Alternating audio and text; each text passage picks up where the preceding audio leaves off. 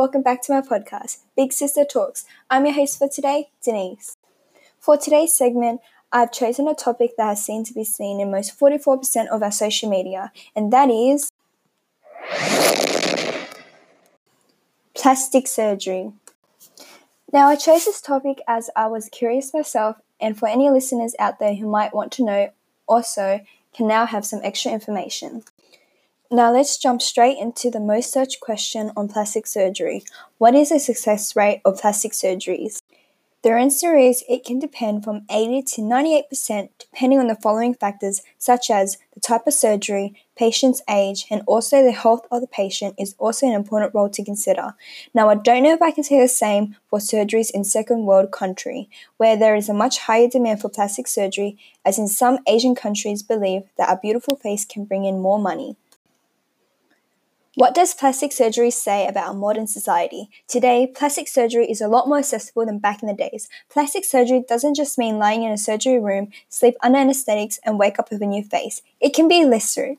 For example, Botox. Botox injections are made through a needle. It can be used for facelift, nose, lips, and any other minor face reconstructions. Its major risk is that many people see it as nothing and can get addicted easily.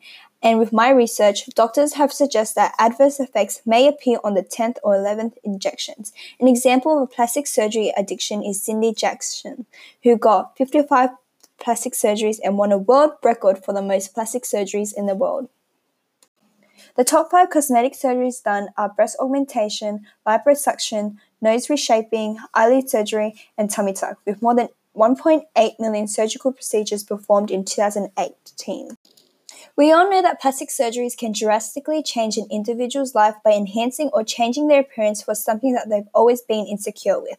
Some famous celebrities who had multiple surgeries that had gone successful is Kylie Jenner, and a celebrity that is considered botched by everyone is Donatella. The following story had been told by a doctor in the plastic surgery field. A patient went to Thailand and was going for liposuction. Whilst there, they upsold the patient to a tummy tuck. The patient was over the moon that they were getting a surgery done, but not really aware of the risks associated with the more extensive surgery. On the arrival back to Australia, I was asked, "Could you have a look at my tummy?" She had a severe infection and needed urgent attention. I asked her what happened, and she told me she had paid for a holiday and surgery, so she went jet skiing afterwards, and even though you can't get incisions wet, but she wanted to make most of her time. The patient ended up seeing a surgeon here in Australia for a post-operative treatment. While this is not much of a surgeon area, it certainly highlights the importance of being well-informed and having access to proper post-operative care.